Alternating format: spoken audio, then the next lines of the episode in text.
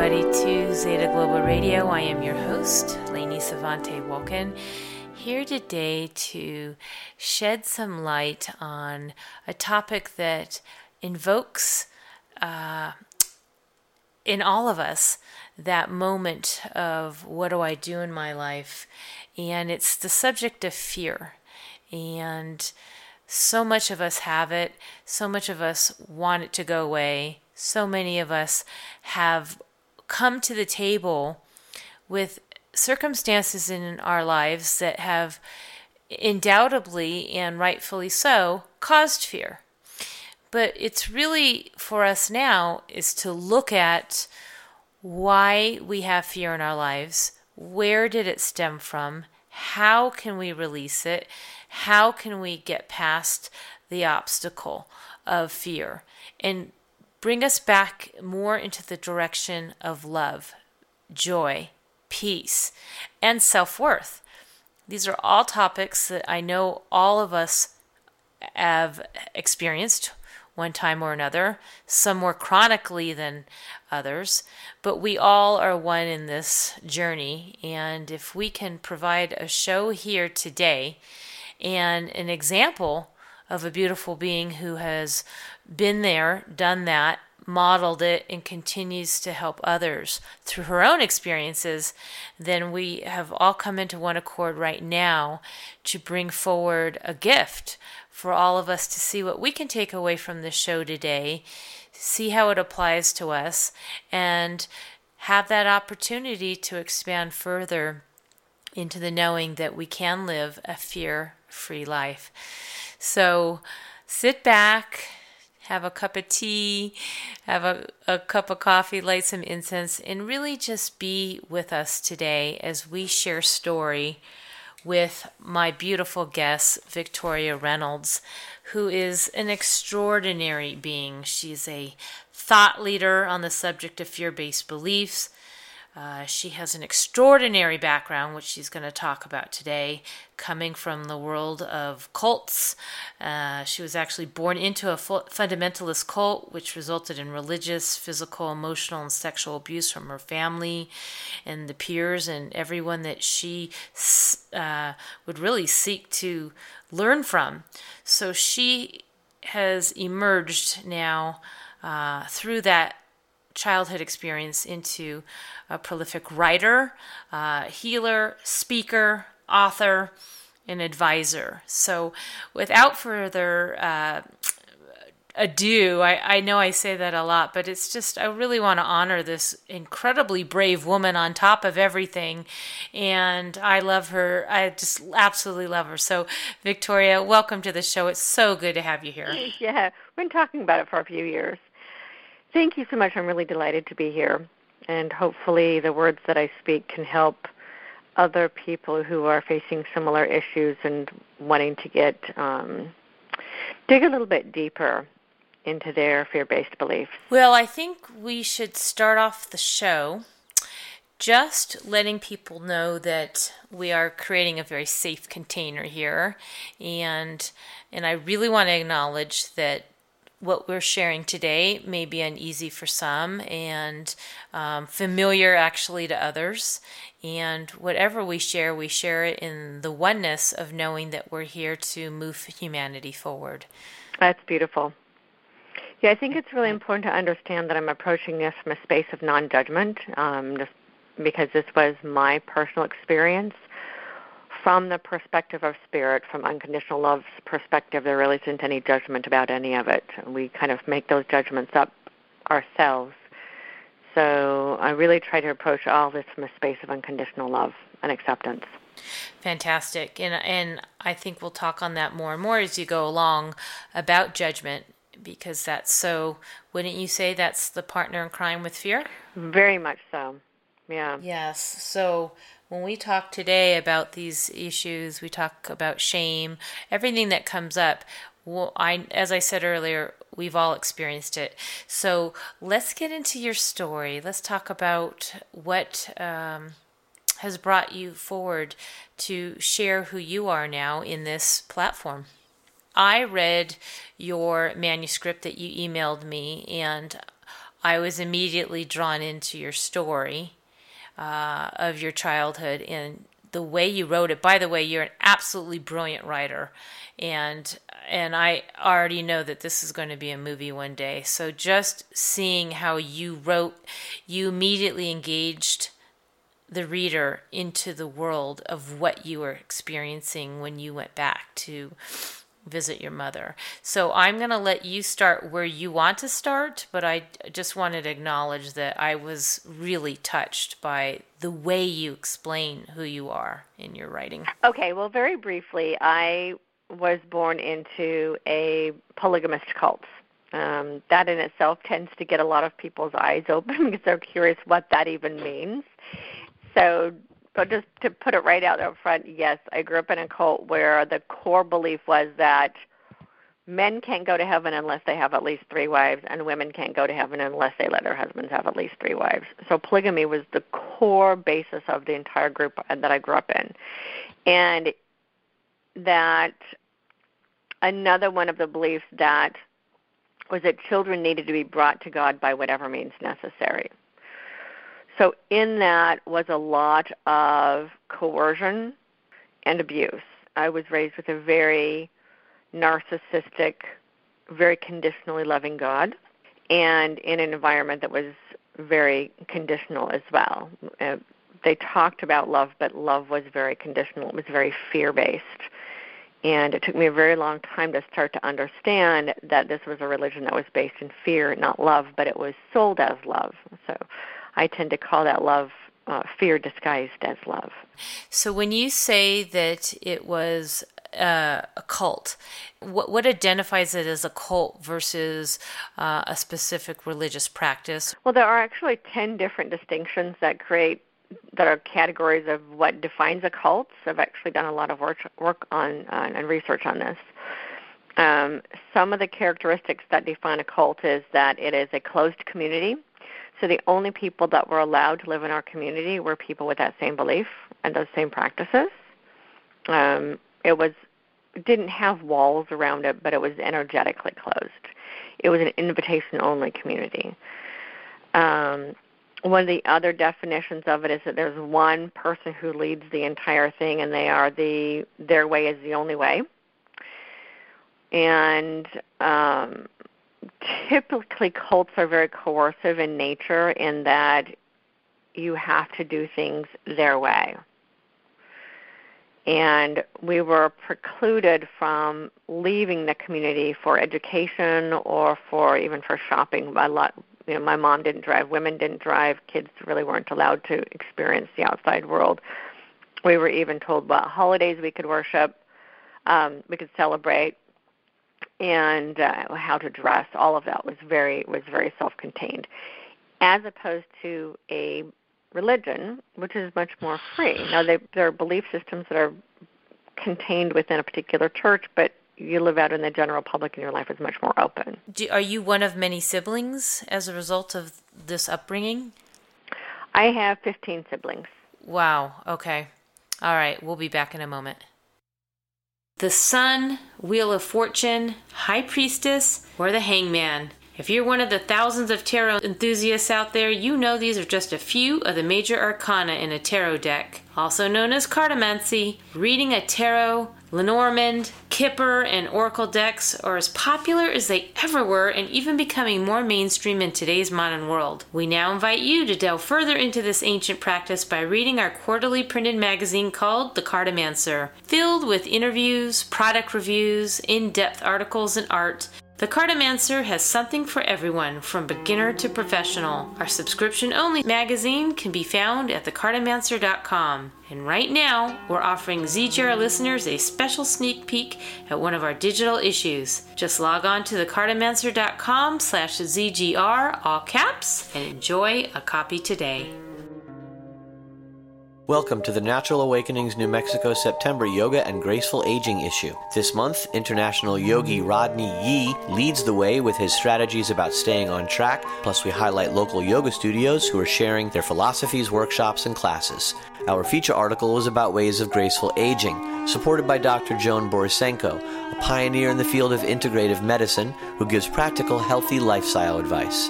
Mystical scholar and spiritual teacher Andrew Harvey shares his passionate thoughts on what it takes to be a conscious elder.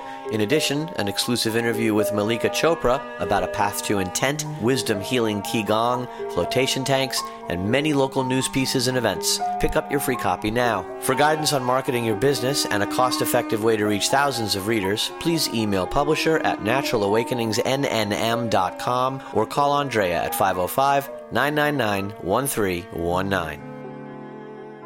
Welcome back to Zeta Global Radio. Thank you so much for being here today. If you're just tuning in, we were on the edge of our seat, or maybe we weren't, but we were actually just hearing Victoria Reynolds' story, her story of her upbringing in a polygamous cult, uh, having 15 siblings, um, experienced abuse, and we could spend a whole show talking about that. Uh, but I think that's not what we're here to do. We're here to know that as a result of what appears obviously as a traumatic upbringing, it led you to where you are today. So why don't we just, at this point, flash forward from that upbringing? Maybe if you want to just let people know how you were able to leave that environment. And then really, I want to spend the day talking about, as a result of your upbringing, what you did through your life to journey through your own healing and recovery and learn to be able to now share those um, abilities to heal, heal other people with fears in their life. How's that? That sounds great. Beautiful. So, as I um, mentioned, there was this. Uh, it was a very patriarchal environment where men ran the whole show, and uh, you know, in the book that I'm writing, I talk about some of the beliefs that actually propagated that, uh, and it's all based on biblical teachings that um, women aren't supposed to be educated and women aren't supposed to have an opinion. And because of that, I was very limited to um, an experience that was very carefully crafted by my parents and by this belief system. Um, and there was a lot of abuse involved in that, and because men had so much power over women, there was a lot of sexual abuse as well. Mm-hmm. And um, as a result of that environment, uh, growing up with very, very little awareness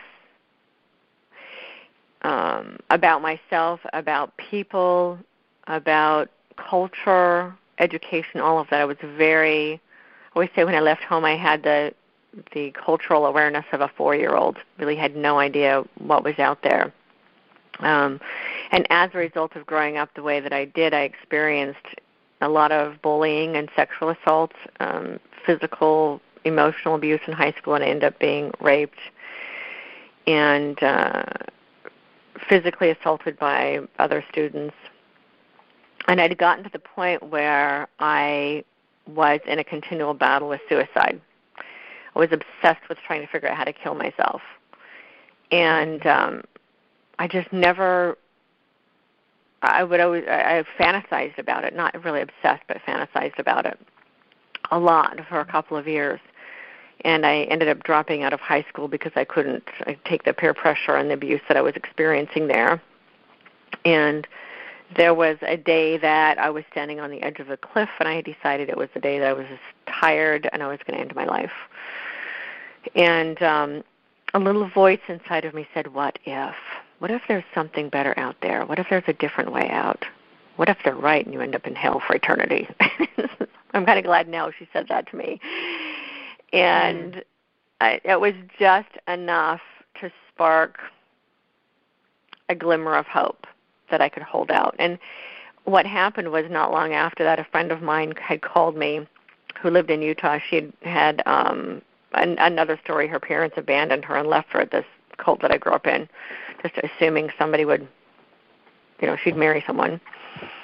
Um, kids were more commodities; they weren't really treasured, and especially girls. I mean, she had left as um, I think she was about 17 as well. I was 17 when I left home, and she said, "If you can find a ride to Utah, I have a place where you can stay."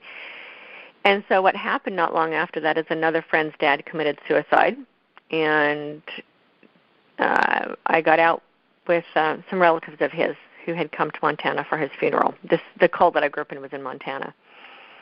And that was how I left. I just got in my car with a brown paper bag full of personal things and left. And went to Utah with no money, no education, no life skills, no idea what I was doing. But I'd always had a really strong inner sense that I would be okay. I, I, I, mm-hmm. I was really rebellious. That's what they called me when I was little. You're rebellious and and free spirited and too strong willed and that I needed to be broken. That was one of the terms I heard a lot that I needed to be broken. And wow, um, powerful spirit, like trying to get out and emerge. Yeah, yeah, and I really felt broken for a long time until until I started writing this book, Transcending Fear, that I wrote was about kind of putting the pieces of myself back together, and that that people, that parents would intentionally break their children is really sad. Mhm. No doubt. They, uh, I think, as you know, we're we're formed by our childhood and what happens. I mean, isn't that truly the basis, really, that forms who we are? Mhm. And what was really interesting, though, is there was a part of me when I was really young that didn't ever quite buy into what they were trying to feed me. I never quite believed it. And it wasn't until just a couple of years ago that I really understood what that was.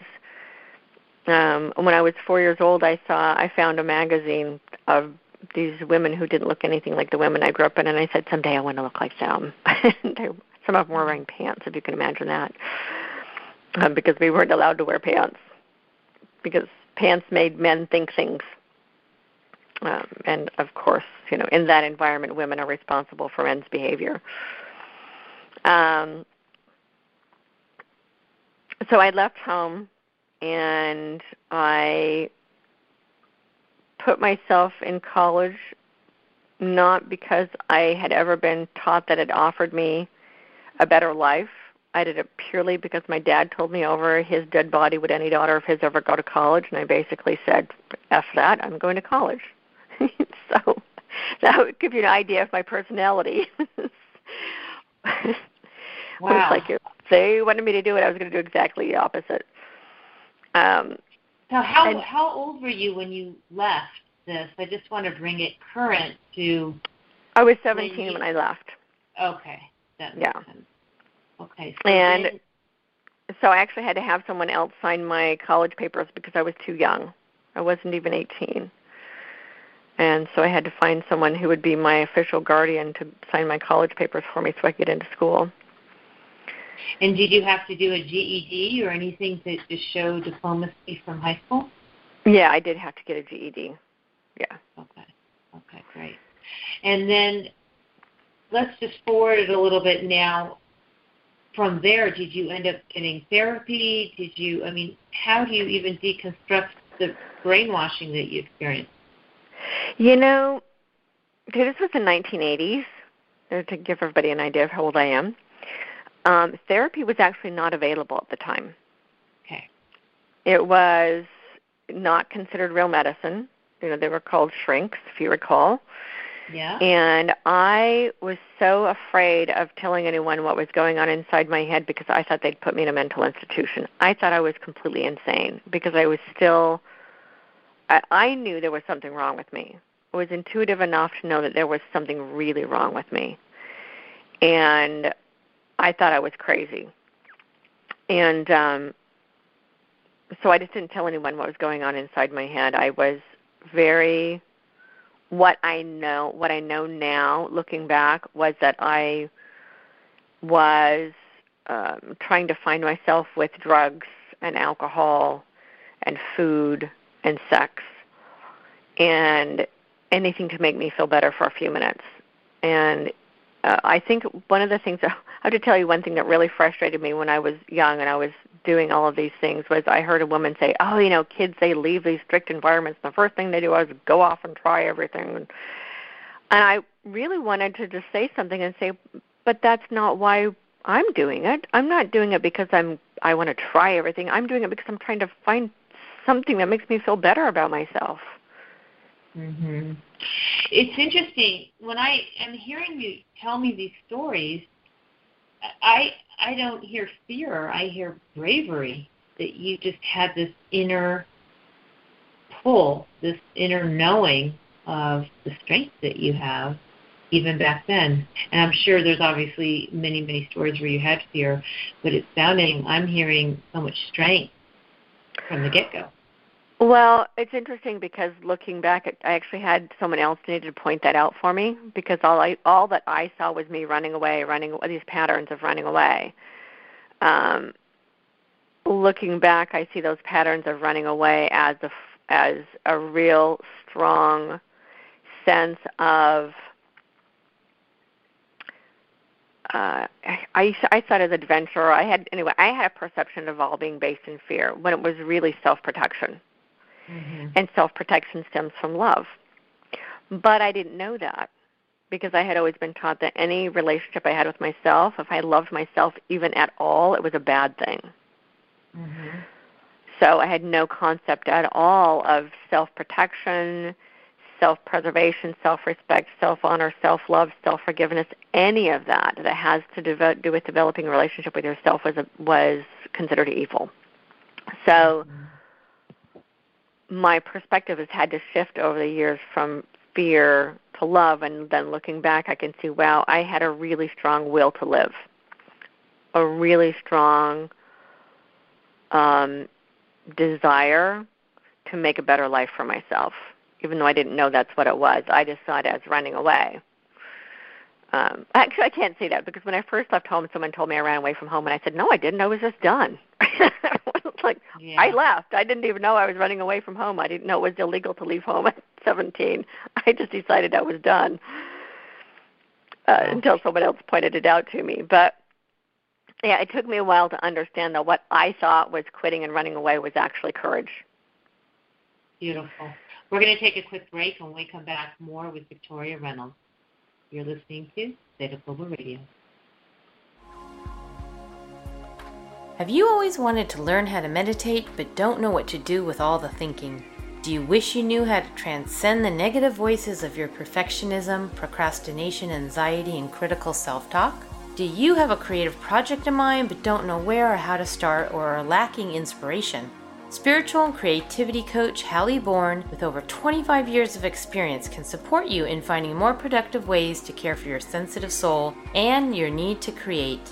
Unveil the ways your ego is sabotaging you and reorient towards your strengths to disempower your weaknesses. Turn your creativity into a spiritual path that infuses your life with meaning and fulfillment. Visit Hallie's website at halliebourne.com or call for a consultation at 505 249 4981 and get started with your inspired life today.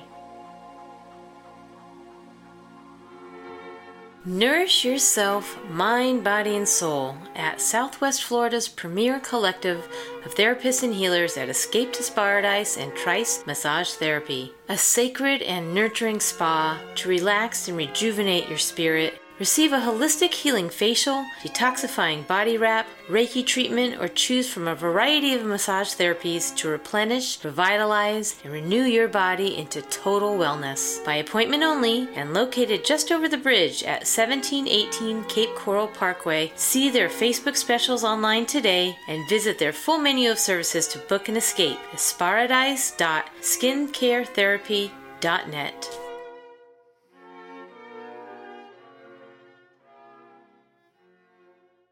Hi everyone, Lainey Savante Wilkin here. Join me on September 23rd as I'll have a booth at Spirit University's third annual Mystical Bazaar, taking place from 11 to 5 in Sarasota, Florida. Join us for a magical day of mystical connections and experiences. There'll be lectures, live performances, roving entertainers, and an entire marketplace of vendors, psychic readers, healers, tarot crystals, jewelry, and so much more. I cannot wait. Tickets are only $5 and can be purchased at mysticalbazaar2017.com. Look forward to seeing you there. Welcome back to ZGR. Thank you so much for tuning in here today. If you saw our headlines about this show, we talked about fear, we're talking about circumstance, we're talking about all the things that we probably don't want to talk about self worth, shame, judgment, and we're hearing it through the eyes of Victoria Reynolds, who is a credible author, uh, a guide to many who help break through the fears and through her life. So, where we left off in this incredible story, uh, you are now a teenager finding your way. So, take it from there and bring us bring us full forward. Well, what happened after I left home, and I, you know, I mentioned in, the last segment that I, I thought I was certifiably insane, and very, very depressed. I still thought about suicide all the time, and every time I thought about it, I would just eat. That was my way of dealing with my internal suffering. And uh, then what happened is I took a class in college, Sociology 101, and they I was introduced to this idea that who I was was a result of my childhood. Now, for me, what other people would get upset and blame their parents and all of that, for me, that was a light bulb that said, oh my gosh, that explains everything. And if I can get this messed up from my childhood, that means I can somehow fix it. Somehow I knew inside of me that I was fixable. And I didn't learn that in this sociology class. It was just you know, there's this whole blame thing, blame your parents for the reason you're messed up, and there were a lot of people who were playing this blame game. And what I saw was, that, wow, I can actually fix it. Wow, bravo. A friend of mine introduced me to a center for spiritual living, and at the time they were called the Church of it was called the Church of Religious Science. I remember going one time. My friend said I want to go to church with me, and I said, oh, the last thing I want to do is go to church. Like at this point, I was practically an atheist. And um, but I went to this Center for Spiritual Living, and the minister said I was the one that created my life and that I could change it. And I had never heard that before. I, I had no idea that I had any control at all in the creation of my life because I had always been told that God had it all planned out for me. And I was basically screwed because I left my religion. I was already doomed to hell. And that opened up an entire world of possibility for me. And in this spiritual center, they had a a bookstore like these spiritual centers all do now. And it was all of these self help books. And I started reading self help books. And for the next five years, I call it self therapy. I didn't actually ever go into a therapist's office, and therapy wasn't really available because it wasn't considered real medicine, and only movie stars and people who were really messed up got therapy. Um, so I self therapied and I read every self help book I could get my hands on. And I told myself that someday I would write a book for other people to help them get through it. Wow. I did about 25 years later, and I had completely forgotten about that commitment that I'd made to myself 25 years earlier until I saw Wayne Dyer on stage, who was one of the people whose books I had read in my early 20s. And it reminded me of that commitment that I had made 25 years earlier, that I wanted to give to other people what people like Wayne Dyer had done for me. What a beautiful man. Do you, what was your first book, by the way? Codependent No More. Is that still available? I don't know if it is, but I remember reading it and going, "Oh my gosh, this explains so much." It explained so much about why I was the way that I was. I, it really explained the reason I I needed people so badly was because I needed to take care of other people to make me feel better about myself. That is a very common trait people do when you over nurture, enable, overextend, give from, you know, give to the point where you're the one suffering? Those are just such common common traits. I think all of us have been there one time or another. Yeah and then it's justified that that suffering is justified by wanting to continually sacrifice ourselves for other people. That self-sacrifice is really incredibly damaging for the human esteem. Um, and it's it's based in that codependency. So anyway flash forward I ended up becoming an entrepreneur. I started several companies, very successful uh, companies that brought in a nice, healthy six-figure income for me. Um, eventually, therapied myself enough till I got to the point where I felt good enough about myself to meet someone. I had made actually a commitment to myself at one point that I would do no dating of any kind until I fixed myself. Mm, so um, I met my husband when I was 27. Um, got married when I was 30, and we just celebrated our 20th wedding anniversary a couple of weeks ago. Congratulations! This hasn't always been perfect, you know. Especially once kids got added to the mix, things got really interesting. Mhm. Yep, I know that. Yeah, yeah. When we created this really amazing life living on the beach in Southern California, and we were very successful financially, had a couple of very um, successful businesses that we sold and then started other businesses. And then I had my midlife transition, which is what other people would call a midlife crisis. I now mm-hmm. call it mm-hmm. my midlife rebirth because mm-hmm. what happened in that midlife rebirth is that I rediscovered myself. Mm-hmm. And what was really interesting is that in that process of trying to figure out what do I want to be when I grow up again, um, I discovered that a lot of the beliefs from my childhood were still subconsciously affecting me as an adult. Yes. But now you have a better capacity to understand them and quickly clear them or at least process through them, yes? Correct. So processing through them was much faster than at 45 than it was at 25 because I already had the tools to work through it. Um, about bringing those beliefs to the surface and actually being able to look at them and process them in a way that my inner therapist taught me how to process them. So that's what the book Transcending Fear is, is really what my inner therapist taught me how to process these beliefs.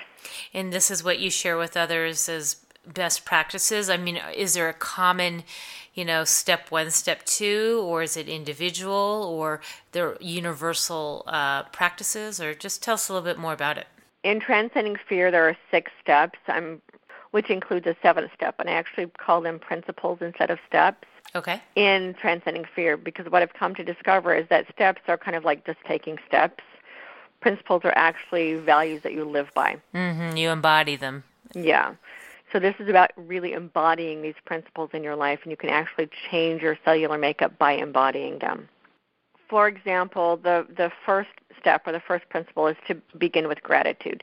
It's a standard um, spiritual principle that people talk about. I didn't never considered it spirituality. It's the gratitude. I, I call them grounded spiritual principles because they're m- more energetic principles than anything, and I use spirituality and energy kind of simultaneously. Um, which, because I'm still not a religious person, to me, the religion and spirituality are two very different things. So, in that first principle of gratitude, it was learning how to be grateful for the story. Are you grateful for what you learned and how you learned it, or at least able to forgive it. I'm sure that's one of them. When I talk about fear based beliefs, what's important to understand is that fear based beliefs don't look like fear, they're much more subtle than fear. And you actually have to start analyzing them to get to the root of, oh, that is fear. So, for example, shame is a fear based belief if there's anything in your life that you are ashamed of, it's because there's a fear attached to your perception of it. So fear is um, shame is a fear-based belief. And the processes in the book, overcoming fear, do those help you get through those? Yeah, it's it's all universal principles. It's how I pl- apply them to my own story. So I talk about guilt and shame and resentment and judgment and um, justification is another fear-based belief the need to justify actions. Uh, so they're, they're what it's the way that that book is written is that it's written from the perspective of my own inner therapist. So what happened when I was going through this midlife transition is I would start having these ahas, and I had notebooks everywhere, and I'd be in the shower and I'd jump out, you know, wet scribbly hand and write something that uh, these ahas that I had in the shower and ended up compiling them into this book. It actually wasn't a book when I started writing it. It was my own personal therapy. Mm-hmm. And then I realized when I was finished with it, I went, wow, this could actually be really helpful for other people. So we're really looking at your journal. but applying it to our own lives, yes. In a sense, yes. Because there's a story about how I, where exactly the the idea came to me. I'm, I, I just is like I turned on the inner therapist, which I also now call her my muse or my higher self. I have different names for it, but it's like that inner voice. I turn it on, and now I can't turn it off because it's always speaking to me. And what I discovered is the same voice that kept me from jumping off the cliff. Oh, beautiful. I'm glad you did circle back on that. We're going to take a quick break. We'll be back in a moment with Victoria Reynolds. Hi everyone, Lainey Savante Walken here, and I wanted to share with you a little bit about a female networking group that I've been involved with for many years now. And if you've been looking to connect with other fellow women owners and executives, both locally in your city or across the country, please consider FemCity. It is an incredible network founded by Violet Day Ayala. They have over 100,000 women with chapters in most major cities nationwide in Canada. FemCity focuses on growing all of our businesses. It's an incredible, vast network for and by members who are experts in health and wellness, spiritual, cultural and lifestyle, financial, corporate fields, media, so much more. Business for your soul is the tagline. It's just incredible. I love it. I know you'll love it. I'm a global lifetime member. I hope you check it out. Visit them today at femcity.com and learn how you can become part of an organization that continues to soar and expand so you can too.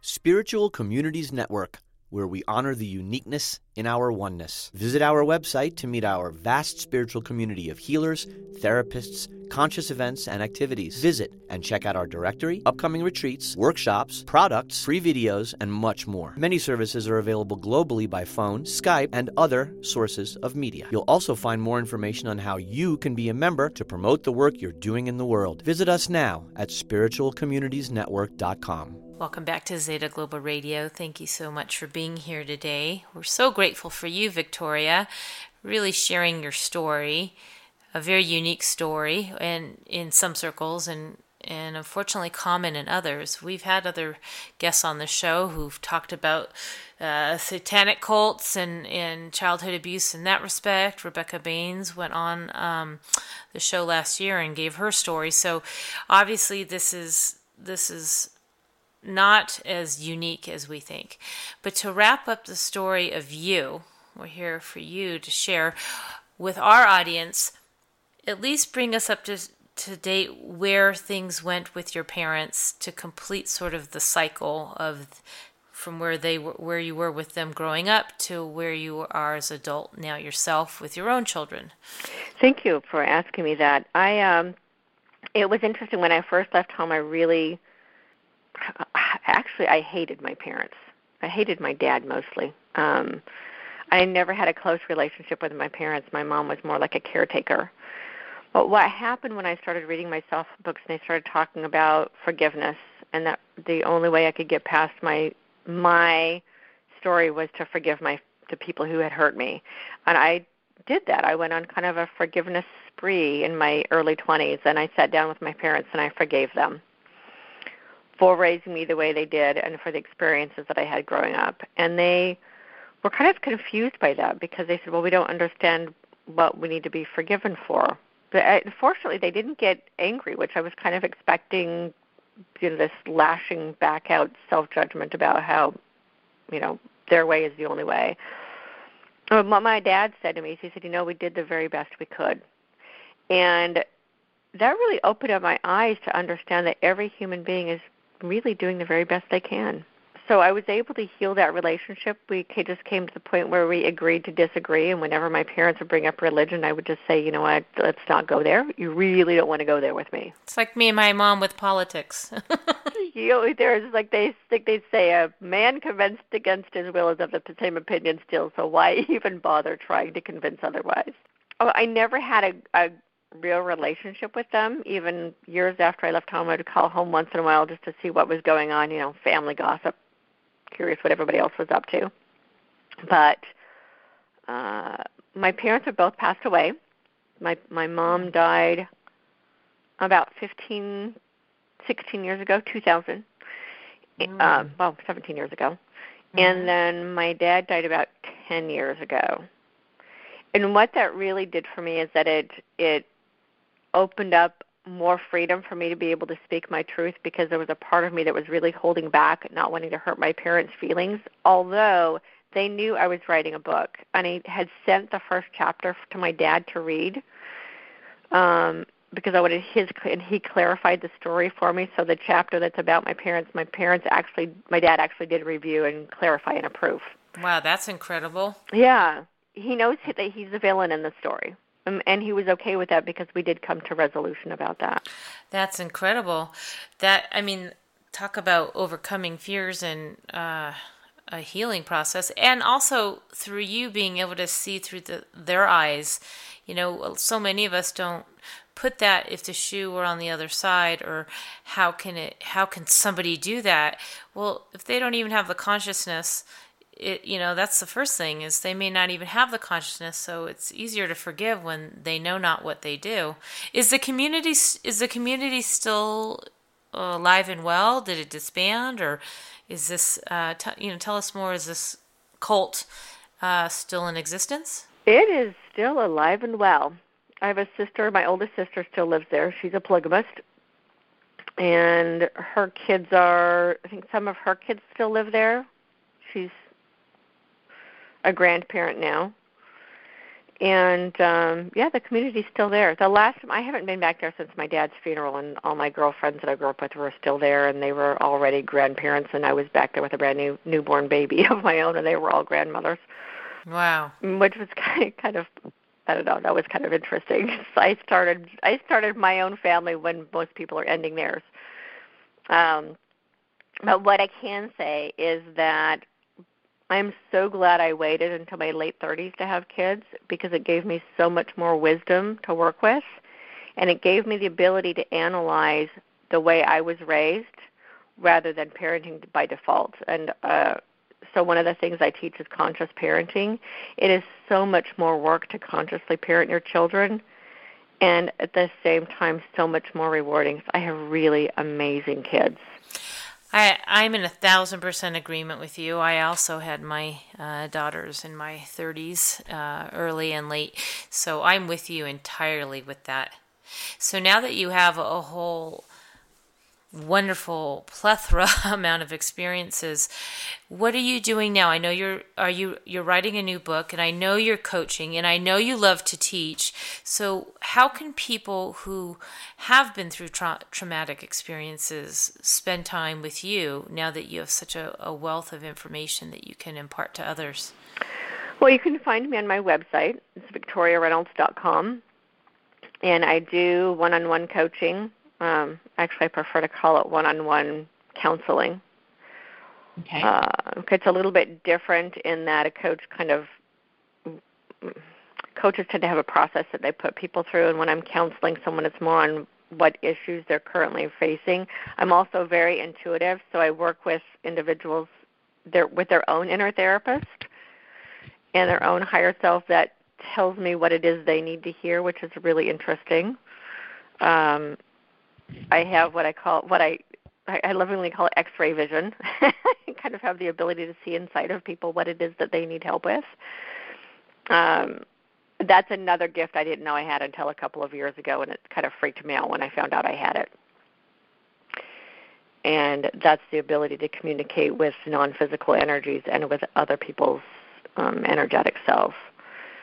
Mm. So I apply that to my counseling when I'm working with my clients do you have any workshops that you do where people can i mean do you do do group settings or is it more the one-on-one right now?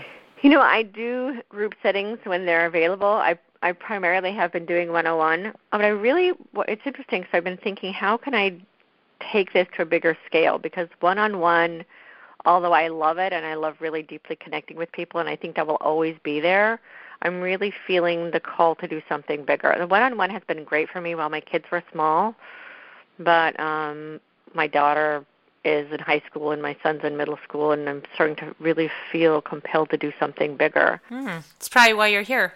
of course it is. Yeah. I look back on my story and I'm actually really grateful for my story because I know that I planted myself there for a reason. I planted myself in that environment. So that I could Yeah. teach what it is I'm here to teach. Well, I really encourage you, and actually, I encourage uh, everybody who's listening if you haven't gone to our new Facebook group, Zeta Global Radio's Deeper Dive into Consciousness, we are having a ball in there, and we're also really connecting with the guests who come on our show, and Victoria's in there. And if people want to learn more, ask more, talk more after you've heard our show, you can certainly go in there. It's a closed group, but we're certainly happy to have you. And maybe you'll find some people out there who want to create a teleclass and have you teach on a global perspective with a bigger audience because it seems obvious that that is the next step in your journey. And we're certainly here happy to support that for you, Victoria. Oh, thank you. Yeah, I think it's actually bigger than teleclasses, but I'll have to share that with you later. well, we've talked about movies and, you know, biopics of your life, so I know you're on the trajectory for something enormous. There's no doubt there. I see that in my own intuitive reading for you. yeah. But teleclasses are great. I I really just I love teaching without any kind of agenda. I don't know if you know not not, not like there isn't a pre-written agenda because it's always good to know what it is you're talking about, but an Mm-hmm. agenda with regards to why am I teaching, which tends to be really common in the coaching industry, which is one of the reasons I don't really call myself a coach because I don't have an agenda to sell anything to someone. I love that. So my role isn't to tell people what to think, it's to teach them how to think for themselves. Beautiful. Well, I think that you modeling that for yourself allows other people to know it's safe to do it for them. Yeah. And I think that's what that's that's a real concern a lot of people have is not feeling safe to follow their own path and to really trust their own truth. So, are the days of feeling suicidal over? Oh yeah, yeah. I had some of those when I was going through my midlife crisis, and the only reason that uh, what really stopped me was that I wouldn't leave my kids. My my kids are my lifesavers, and they're my biggest teachers, and they are extraordinary human beings, and I feel so incredibly grateful that that I get to be their mom because I'm, I'm uh, they have been probably the greatest spurt of growth for me. I look at them and it causes me to kind of think why am why am I being triggered by their actions? I'm always looking at what the triggers are inside of me that's upsetting me. That it's because it's never what they do. It's always how I'm experiencing what it is that they do. That's a great point. And and just like you chose your parents, your children chose you and your hubby. And we have to remember that too, that everything is divinely, I believe, everything is divinely orchestrated and we're walking our paths perfectly for us. No matter what it looks like, there are always some wonderful, uh, wonderful journeys on the other side of it. Yeah, and it's hard when you're walking through it, but when you get on the other side and look back and say, "Oh, okay, got it. That's what I can get out of this." Yeah, this, it's always an opportunity for growth. All of it really exists for nothing more than an opportunity for growth, and that's I think where a lot of people get stuck in judgment and not understanding that the entire purpose for experiencing the human experience is for growth. Amen. Thank you so much for being here today and sharing your story. I know there's so much more to it, and we look forward to having you back here as more of your journey unfolds, and we could be we could be part of that. Should we have everybody just go to victoriareynolds.com? Is it that easy? It is that easy. Don't Google Victoria Reynolds. You get somebody who draws really creepy pictures of me. But if you go to victoriareynolds.com, you'll go straight to me. Well, I'll go ahead and sh- share your link as well on our Facebook page and all of our social media.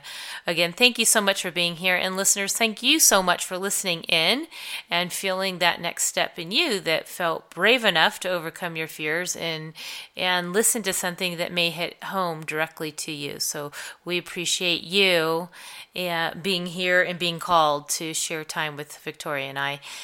I wish you an incredible week full of healing and love and safety and self worth and joy. And please share this wonderful podcast with all those you know and care about who may be experiencing some of the things that we talked about here today. The show will be up for one week and then it goes into our archives. You're listening to Zeta Global Radio. We wish you a blessed week. Take care.